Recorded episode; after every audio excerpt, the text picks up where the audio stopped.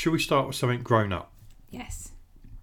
Um, big story of the week was this Shamima Begum. I, I'm not sure how to pronounce her name. Has lost her, effectively lost her British citizenship because she ran away with ISIS, and she wants to come back to be tried for her purported crimes. And I woke up and read that, and I thought, good. But then, as the day went on, I started to think again. What do you think? Should someone, because we're very good at demanding people come back to the UK to face justice, Yeah. but she ran away with ISIS and she's lost her British citizenship. First thing I wondered is would she have lost that citizenship if she was like me, i.e., white? No, I don't think so. It, it depends on whether she gave up her British citizenship when she went to join ISIS and became a citizen of another country. If you're a citizen of another country and there are fears that you could be a danger to this country, then you, you can't really ask for the British citizenship back, but you can't leave somebody with without a, a country to belong to. So if she hasn't given it up, can you really take away somebody's citizenship without you, you can't leave them in limbo, you can't leave them in nothing.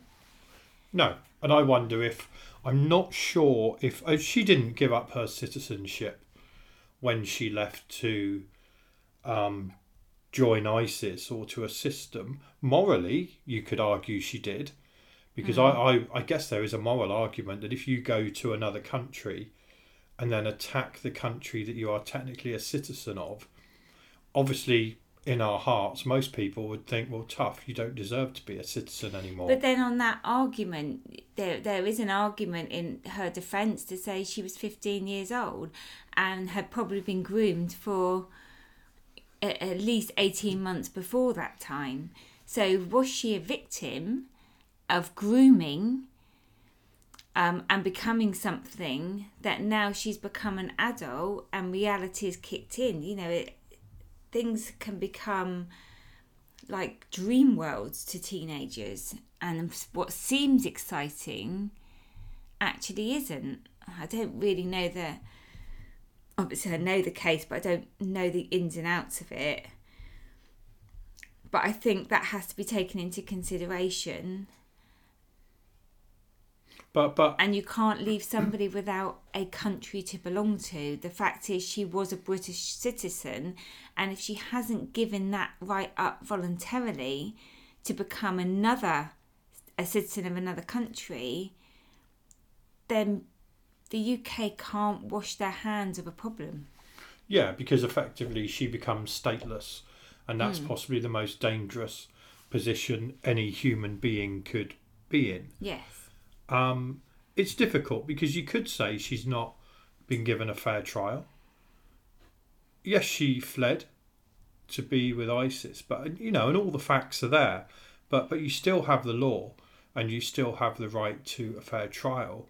But perhaps the big the bigger concern is if she is considered no longer long, no longer a citizen of the UK, that could happen to you or me. It, it, it's the government. It's a government minister, Priti Patel of all people. Um, and I'm not saying that because she's called Patel. I'm saying that because of the way she's tended to behave over the last few years. She is effectively saying, I can decide someone's citizenship. Now, where does that end? That's a hell of a precedent. I, I could go to the local store and steal some chewing gum in 10 years' time and be told you're no longer a British citizen. I know that's a Yeah. stupid leap, but, but, but these, these things start somewhere. I It's think it's very dangerous. you have to say Priti Patel's probably under a tremendous amount of pressure. Um, and the British people, you know, the, the, the Western world have enormous empathy um, for certain situations, and I think they find it very difficult to forgive others. And one of those difficult situations to forgive are crimes involving children, um, crimes involving terrorism, and being a traitor to your country. And Except so that the government has returned hundreds of people from Syria. Can, but it was such a high profile case, wasn't it? And I think you have this. It, it's two very different cases that they've got to try and split. A lot of people will see this this woman as a a terrorist and a traitor to the country, um, who didn't care about the people that she was putting in danger, and is still a credible threat to this country. Therefore, it's very easy then to say she's not here and we don't want her here. Um, on the other hand, you've got this very simplistic question of can you leave somebody without a citizenship? But, but even if she had dual citizenship, it's in a way none of that matters. None of that leaving her stateless, her being a threat to the country. Even if she had any, if we're saying we have taken your British citizenship away, mm. I don't know that that's down to a politician to decide. That's the dangerous part. That's the precedent Yeah. that that to me doesn't make sense because we have laws they have to work within laws and okay the supreme court has has upheld it but it's not for me to judge why they've upheld it but it seems almost anything goes with this government at the moment It's a bit like out of sight, out of mind, isn't it? You're not here, so we wash your, our hands of it. You're not our problem anymore. But unfortunately, she is our problem. yeah and you know if she's a british citizen she should she should come back and face the charges that are brought against her but i can i can understand the the pressure from the public the fear Hmm, of course. But then we- seem to be in a that kind of pressure is coming from a, arguably the same group of people. Um, as you get the same, you know, goes back to what we've said many times, but it's it feels like the same group of people who demand Brexit, who demand end of lockdown, and no It- i don't think so i i think it it stretches it stretches much further than that i i think there is a genuine fear okay. of bringing her back into the country. I can I can totally understand. That's not what I see though. When when you hear people talk um, on radio shows and when you read what's in the newspapers, no one has got fear of uh, a young woman. All they want is revenge, and all they believe is that because I think she said she wanted, she initially said she wanted to come back to the UK, and what that did is that flipped a switch in a lot of people's minds who immediately were like, no, you can't, tough. So that's the problem, and I think that's maybe where the pressures come from. It's not necessarily anyone's scared of her coming back. If she came back, she goes to jail on our taxpayers' dime, admittedly. But I don't think anyone was saying there's a fear of her. I think it was more she should not be allowed back. Like, you made your bed, lie in it. That's what it mm. feels like. It's so difficult because part of me just thinks she was only a child, and you know, no matter which way you look at it, she was groomed Yeah. into being the person that she's become today. So should she be given the chance to become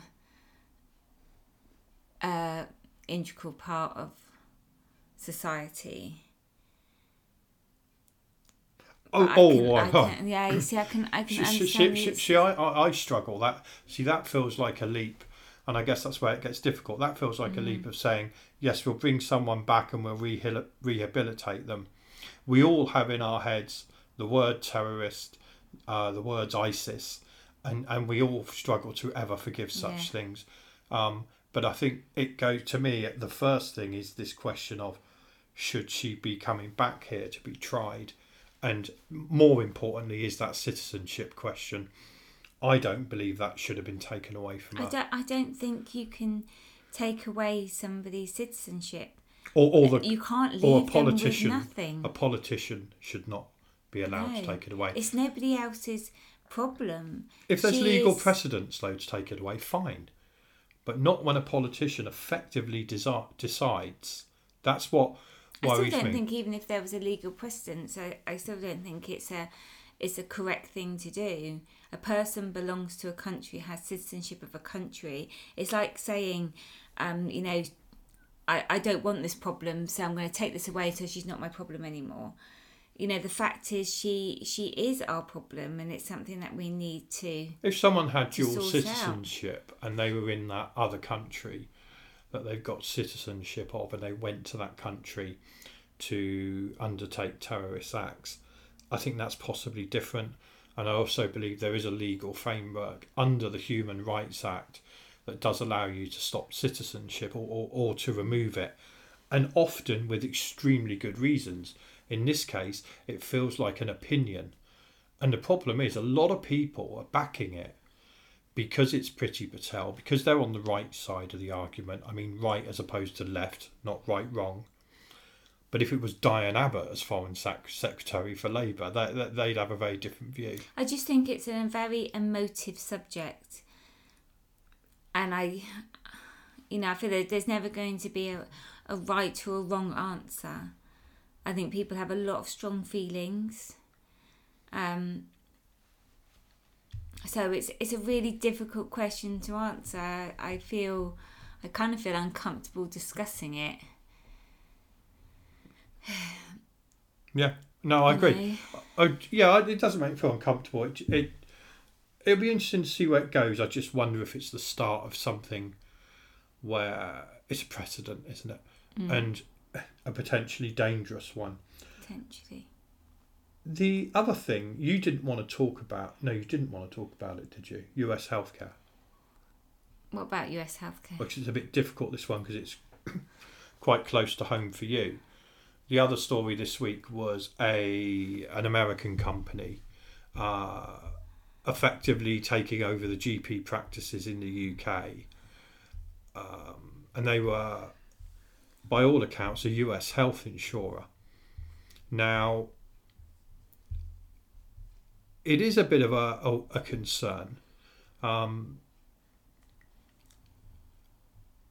it, it worries me because obviously many of us, possibly the vast majority in the country, are looking for any anything that, that would be privatising the NHS by stealth.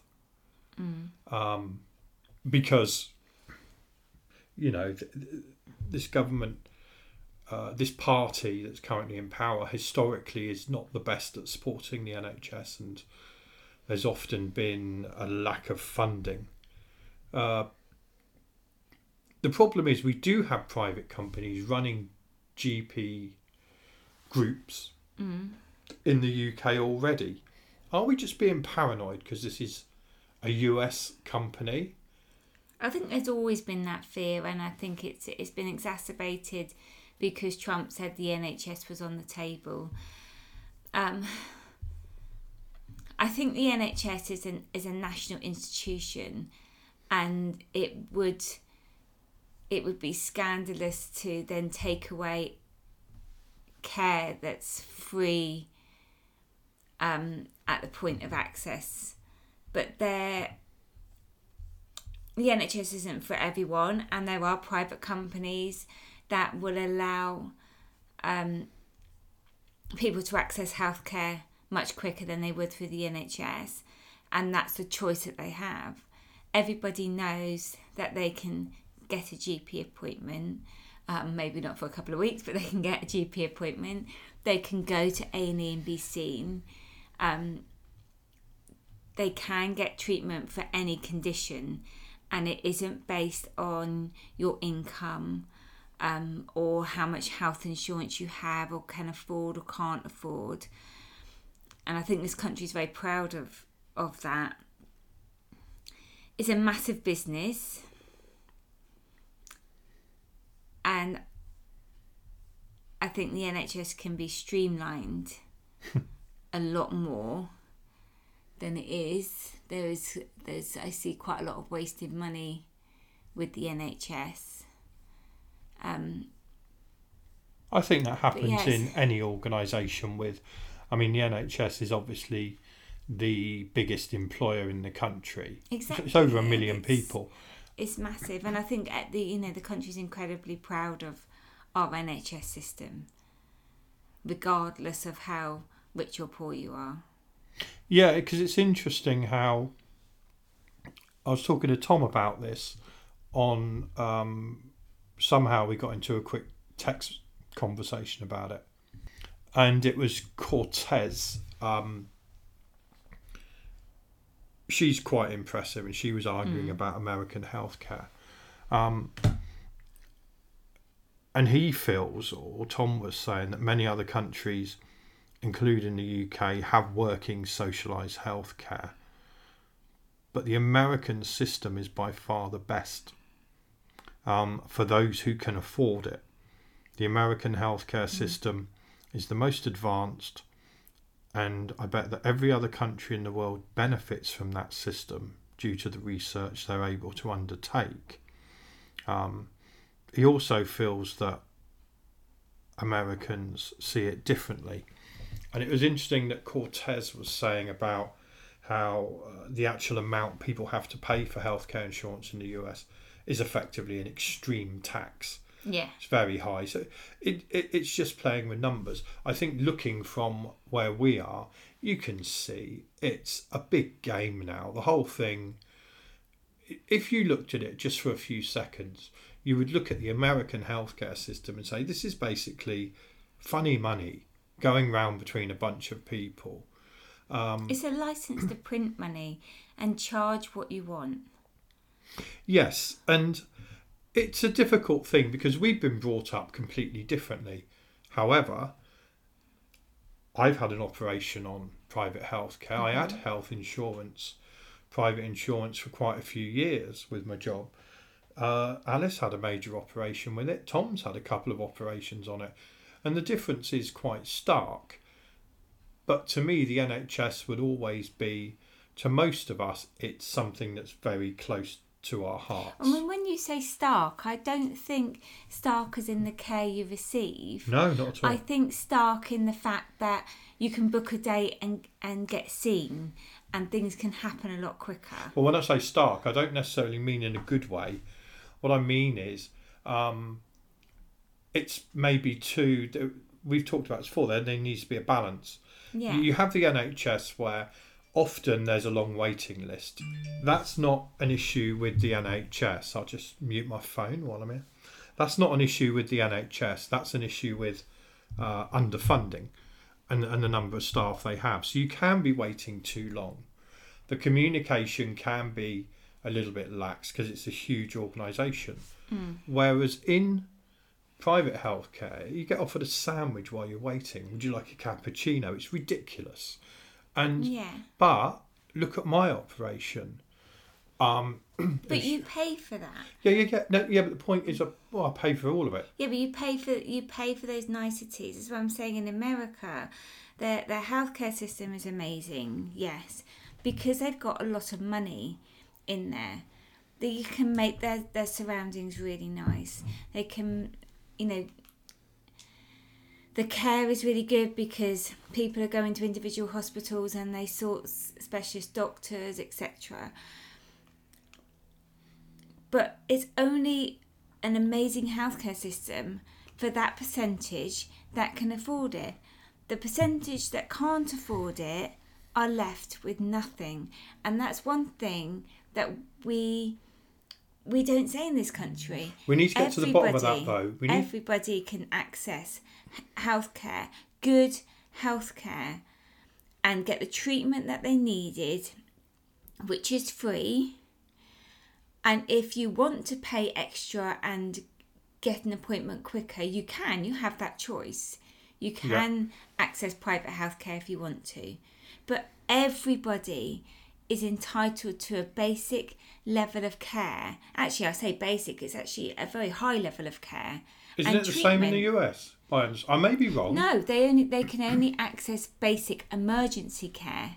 but my they- understanding is, and I've read a couple of times about this, that because of the perception of American healthcare being so good, and because the experience of people with insurance being so good, their basic emergency care is often the equivalent, if not slightly better than the NHS, Yeah, believe it or not. Absolutely, but it's the ongoing treatment that's the problem. Yes, if you have cancer, Prescriptions. if and- you've got really good health care, then you're far likely to survive cancer than somebody who has no health care at all. Because the, the difference, the comparability between the, the levels of care and the levels of treatment that you can treatments that you can access are so fundamentally different. Good point. And we've been through that. We went through that um, with Tom, where, let's be honest, for whatever reason at that time, the the care he was getting was poor, and we didn't know if he was actually seriously ill. So we had to pay to go private. As it turned out, the private company overbilled us so much they ended up writing it all off. But that possibly goes back to what we were saying a few minutes ago. Um, so we've had times when when we've had to resort to that. But no, I do agree with you. It's very much haves and have not, have nots. But to me, I think a socialised healthcare system makes sense for any nation because more people get the treatment they need. They're more likely to be able to work more of the time, which helps the economy and and you don't end up having to treat people with more serious illnesses because they couldn't get the care in the first place. For most nations, people might say the NHS costs a fortune, and I mean the fact it employs a million people is an example of how much it must cost. But I wonder how much it saves, and I wonder if it almost keeps a country going. If I you've got people does. who are well, as a general rule, then you potentially and I think actually the pandemic has possibly shown that when it's underfunded, look what happens. Mm. You end up with an absolute disaster. And if if they had been funded better over the last ten years, if they'd followed the guidance and had proper PPE, our deaths Yeah. could be thirty thousand now. And if you, and if you look at the stories that came out of America, where different areas, different um, social economic areas, got different levels of PPE I and know, different protections. that's different. Also, from whether they were Republican areas or That's whether they were different though. That's different states. The governors, the governors decide. The president doesn't actually have direct control over each state. That's down to the governors. No, I know, but it depends on how rich that state was as to how well funded their hospitals were. Because some of the poorer states were really, really struggling with PPE, and then you have you would still have people that would take um, somebody to hospital not being able to breathe, but they didn't have insurance for that hospital, so they're sent away to another hospital. That you would never get that in this country, and that's what we're incredibly proud of. You can have a lord that goes into a hospital, and you can have a homeless um, person on the street that goes into the hospital. Both would receive the same level of care. No, absolutely. Hopefully. No, they would because the NHS or the people that work within the NHS, um, you know, they pride themselves on the fact that everybody receives the same amount of care. It doesn't matter who they are or why they're there. Everyone receives the same level of care. Yeah, no, that's true, and you definitely see that from the people working in there. I mean, in America, it is very different. Yes, you it's one country, but that, you are talking a collection of states, and so it will be extremely different in each state. Uh, the NHS does indeed span the UK, so it is the same. It is unfortunate that in some areas, as we've seen, some areas have proportionally much higher death rates from COVID. Um, so you still have that gap between poor and rich in the UK. There's And always that- going to be that. Yeah, but that there? does Yeah. actually translate to the NHS as well because um, I'm not sure that the government is able to then tweak the funding. For example, to say a town up north that's poor, where people are historically having health problems, gets this percentage more funding than somewhere like in Devon, where a lot of people are more healthy, Yeah. maybe a bit more, that they got a bit more money. So I do think we have a disparity here as well. But you're right, it's that fundamental thing to everyone. I'm ill. I have a right to go into the NHS, even if there's delays and there's waiting lists. Um, forget the pandemic. There have been people in the past waiting years for a hip replacement. They must be in agony. So we have that issue, but that's not an issue of the NHS, is it? That's an issue of government Yeah. and funding. and the funding. And I think what you're saying about the, you know, north south divide or the the rich poor divide, it, it's it's not as simple as you know funding into the NHS or giving different amounts of monies to to whichever areas are, are poor or rich or are healthier. It, it's it's much bigger than that. It's about tackling. Um, oh, I can't really think of the right word, but it's it's it's all about tackling the way people people live and and work and um, yeah, yeah, yeah. It's you- you're trying to change a whole population. yeah You're looking at obesity, getting people to exercise. The fact is, if they don't want to, they don't want to. Um, yeah it's we- about the money in an area isn't it and the type of work that they do and just the same as that it it brought to like um, with covid the fact that there were the places where cases rose so so quickly and Yeah. were the highest levels were the areas where people needed to go out to work they couldn't work from home they didn't have that luxury so more of your blue collar workers Yeah, that's true. And I wondered, I just wondered something perversely.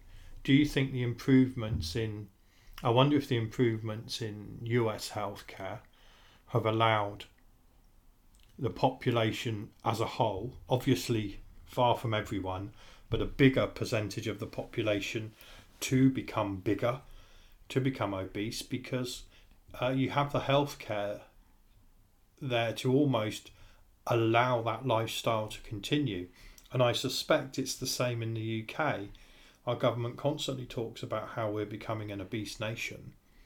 But it's almost like you can walk around really being quite obese and you'll be thrown all these different medications. Oh, your blood pressure's high now because of it. Oh, you've got diabetes. People will still walk around at the same weight, but they just happen to be taking 17 tablets a day. i know i know So, so I don't think. I wonder if in but then some ways we cause that. Yeah, but I wonder if in some ways we enable it enable it. And although I do notice some insurance companies now are are looking to link the insurance you have with your lifestyle. Certain insurance company will give you a free Apple Watch when you uh, sign up. Uh, that sends a little bit of a shiver through me, knowing that my insurance company would technically be watching everything. I, but yeah, it's it's a never-ending debate. The fact is, people born in the UK, the majority will always love socialised healthcare yeah uh, and quite a big big proportion in America. I think it's just something we've, we've always been incredibly proud of. It is, but I think if we're cynical, looking at countries like America, and it's not just America, who have predominantly private healthcare, it's very easy to look and presume that many people think, long as my healthcare is okay, I don't care if someone else can't afford it. Yeah, And- but I think in the UK we do care. And we do, but then, as I say, we've used private healthcare. It's that old thing when it comes to your own family. I don't remember thinking, um, no, no, no, I'm a firm believer of the NHS. It was like, no, I want this done straight No, away. Of course, of, course, we're a firm believer of the NHS. We were just lucky enough to be able to afford to to Yeah, to, to see a doctor privately to get answers quicker because we were concerned. Um, and we were just we were just incredibly lucky that, that we could we could access that route.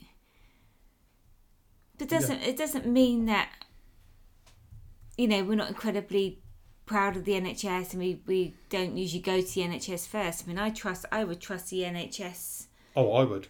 Well, look at my um, operation over any kind of look at mine. Mine was on my nose, wasn't it? And that night, I stayed in the private hospital, and it was all had all these this packing up my nostrils, and I got really asthmatic. And I rang the bell and said, I, I I'm feeling really asthmatic. I'm struggling. And this doctor, he was quite young, came back in with a steroid tablet, and I went, What the hell good is that? I said, I need an inhaler. I need something, you know, a nebulizer or whatever. And um, he just looked at me, but he never came back. It was about an hour later. I kept buzzing. An hour later, a nurse came and said, "Oh, I'll get you a, an inhaler and that." And it was like, wow. But I'd been told that that um, if you get a problem in a private hospital, you really would rather be in the NHS. Yeah. They don't like to do the dirty stuff. They like to do the planned stuff. Well, it's because it's planned operations and planned recovery. Yeah. They're not. Um, they're not experienced with with emergency care, and that's why if anything ever goes wrong within a private hospital or or post um, post op, they would usually be transferred to an NHS hospital. It's just having that experience of, of knowing how to deal with any kind of, um, you know, acute complications or It's ironic, isn't it, that, that, that you could pay thousands to have a private operation and yet you then end up transferred to the NHS. But that's another misconception, I think.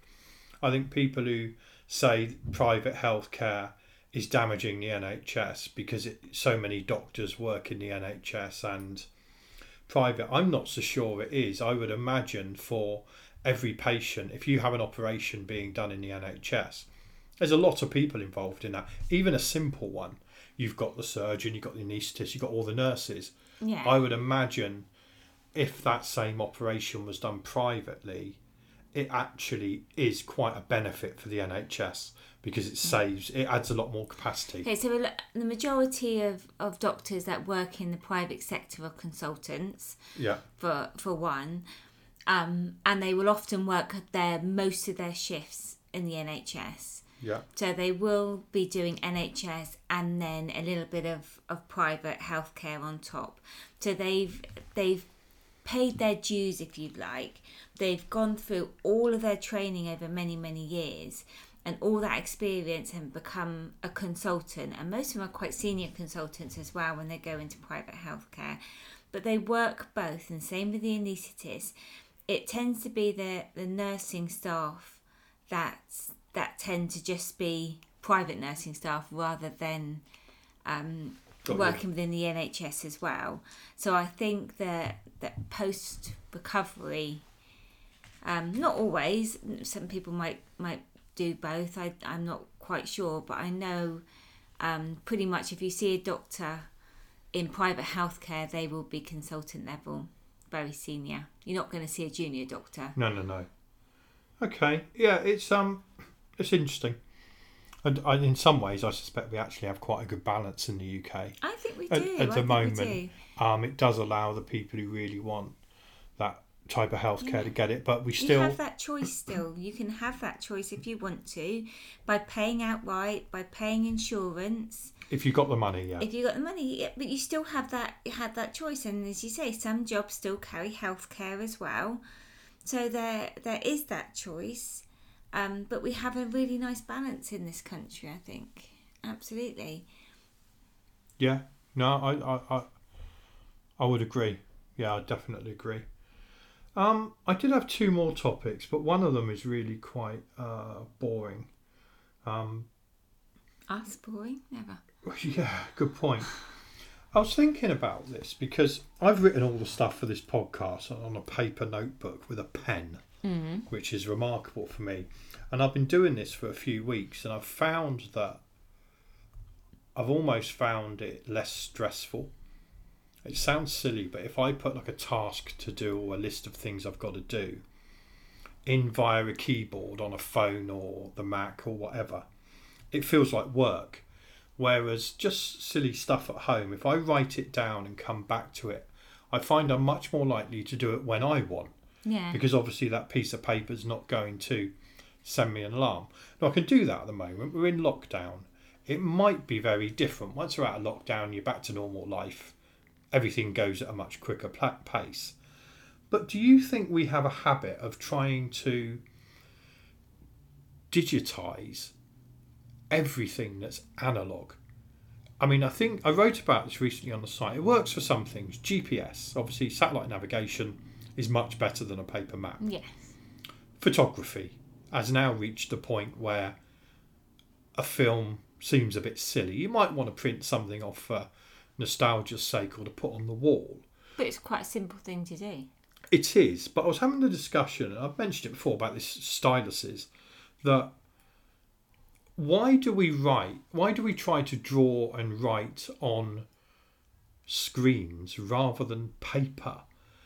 And aren't we just digitizing stuff for the sake of it? No, I think there is a there is a market there because people that like writing on paper, and there's plenty of people that love writing with a nice pen on a, in a nice notebook and actually writing things down. But for for those that will often write ideas, if you can mimic what it's like to write on a piece of paper and then it gets automatically transferred over to your computer well that's the best of both worlds. You know if you're if you're working like that where you're jotting down ideas but you need then to, for it to go over onto your computer that's brilliant. But you don't need anything like that. So you like writing. I like writing in a nice notebook. Because you you never, you're not particularly good at doing reminders and that. You tend to write everything down, don't you? So you can refer to it in a small notebook. yeah I, I prefer i just prefer that way i that's the way i like to write Is But it because have- it's more permanent? Is it because maybe is it because if you write it down in ink, you know it's there? Okay, you could lose it and it's gone. It's not Yeah. backed up as such. But I wonder if it's because it's more, um, it's just there forever, sort of thing. Yeah, I think so. I think there's a certain satisfaction of being able to write something down. It's it's a notebook that I can keep taking out of my pocket and having a look and referring to if I need to. Like I have a little notebook at work that I write things down if I it's something that I don't do all the time. Um, It's less I think- efficient though, isn't it? I think that's good. it is much less know efficient. because I suppose it, it is, and I suppose if you're if you're really good with the computers and your phone and what whatnot, you can you can do what I do in a notebook quite easily. But I'm not that au fait with computers. no, no, no. you know, I like to draw the, the pictures. I like I like things. If I'm learning something, it's very visual for me to learn. So I'm a visual learner, and therefore that if I'm if I'm writing something down that I've learned on a study day, I might have to draw a picture to help me understand that and to refer to. yeah, yeah. So that I can't do that on a phone or a computer. Also, and I can just flick through and get the page that I want to and put it back in my pocket. but that obviously takes It's longer than quick. just searching on a phone as an Yeah, example. but also taking a notebook out and, and glancing at it when you're caring for a patient is very different from taking a phone out and then But- looking up what you need. So that's about being rigorous with how you put the information in. It's just Not only that, and there are also perceptions as well. It's perceptions to what somebody else sees you doing. That's a good point. If you're with a patient and you're on your phone, Yeah, for some reason, just looking, that's an interesting point actually. I hadn't thought about that. If a doctor stood there, got out his little notebook and looked at something and said, oh no, it's going to be this, you sort of just accept it. If they get their phone out, you think, oh no, you're having to look on Google. It's true, isn't it? It's weird. Or yeah. what's he doing on his phone? Is he taking a call? Is he answering a text? He's meant to be talking to me about what he's seen on my scan, or you know. So. Is he sorting out his new private shift? well, exactly. You don't you don't know what perceptions. I know doctors use their phones a lot for all sorts of reasons, um, and they and they do take them. They they do have a need to take them out, but you don't know what perception that that person you're looking after has over someone taking out their phone. So I have this thing, you know, at, at work my phone stays in my bag. Um, and that's why I use a, a notebook a lot of the time. And I do like writing in a notebook, There's something really satisfying about having a nice Yeah. pen and writing in a notebook. I've found that. that's that's just me. I like my computer, but if I if I had a job where I write loads of notes down and I need them transferred over to the computer, then absolutely one of those digital kind of note pieces of paper that you can write on, like an etch a sketch, and it feels like writing on paper, and then, but then gets transferred straight over to your computer. Amazing! It's like a dream come true. Well, I, I think it is like a dream come true. I have tried things in the past where you write on a notebook. Um, I've got one here actually where you can write and it's automatically transferred to your phone. And it's a bit of a clunk. It Mm. doesn't really. I think what I liked, I was thinking about this over the last few weeks. I don't. The Apple Watch, um, I don't tend to use as much. I've gone back to a proper traditional watch and I do enjoy that. I don't I can't imagine now reading a book on an iPad or a phone. I can't imagine reading a book on a proper screen. On the Kindle, I see that as the perfect middle point. It there's no glare. It actually looks like a book, but you get all the advantages of digital remembering your space and, and literally keeping hundreds of books on this tiny device. And I also see those e-ink note takers as a Mm. good middle ground Yeah. because you can just use it as a notebook and it's never ending. But I wonder if with that it's maybe it's it's an example of digitizing something for the sake of it. I understand certain features like annotating a PDF file or wanting to save your writings and have them converted to digital text. But as a pure note taker, I still don't think anything beats paper and pen. And I wonder if we've got too hung up on. I think in my head, I've almost gone the opposite way. If it's not digital, if it's not backed up, it's not going to survive. Whereas if it's in a notebook, I could lose that at any point and it could just disappear. I don't know. I just I just think it's a niche. It's a niche product for a niche market. It is. It Uh, it's not going to take over your pen and paper, and it's not going to take over your computer. It's it's just something that a few people will find really really useful in their in their job role. Yeah, and, and maybe it's uh, just sitting at home having all this time that's made me think about it. But I think about the things that a phone has replaced, whether it's calculators, notebooks, calendars. Um, I'm quite enjoying not being so digital for the sake of it. Yeah, And I think that's what keeps the industry going. That's why people will buy the iPhone 13. It'll offer almost nothing extra. But people will buy it just because it's the latest. the latest thing. I have got something else, but I think we'll do it for another time because it's quite big, and and you're giving me that. Um, I don't really want to talk any longer. Face.